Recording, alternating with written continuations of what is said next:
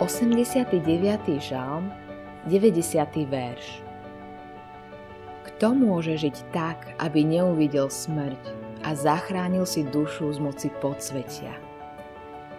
V októbri roku 1992 časopis Life uverejnil na titulke túto otázku. Vieme zastaviť starnutie? Na základe tohto článku vedci tvrdili, že vieme – no ten istý článok položil ešte jednu otázku. Chceme zastaviť starnutie? Inými slovami, naozaj chceme žiť na veky? Naša odpoveď závisí od toho, ako žijeme naše životy.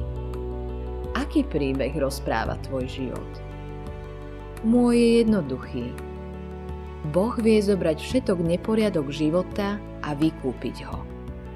To je môj príbeh. Všetci máme jeden. A všetci sa potrebujeme v istom momente opýtať sami seba. O čom je môj život? Aký odkaz zanechám? Ako si ma budú pamätať?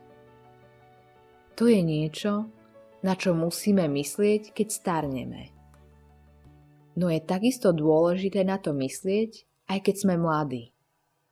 V mladosti zadávame nášmu životu kurz, akým sa bude uberať. Utvárame si zvyky a robíme rozhodnutia ohľadom kariéry, rozhodujeme sa, s kým strávime zvyšok života. Je to kľúčové obdobie pre dôležité rozhodnutia, pretože čím budeme starší, tým viac sa usadíme v našich cestách a voľbách. Nie je to zlá vec. Ak si vytvoríme dobré zvyky, ako čítanie a študovanie Biblie, modlenie sa, apoštolovanie a bytie súčasťou zboru, tak to budeme tiež nasledovať. Funguje to takto. O našom súmraku života rozhodujeme pri jeho svitaní. O konci rozhoduje začiatok. Dnešná voľba rozhodne o tom, akú robíme zajtra. Lekárska veda môže nájsť spôsob, ako pridá niekoľko rokov k nášmu životu.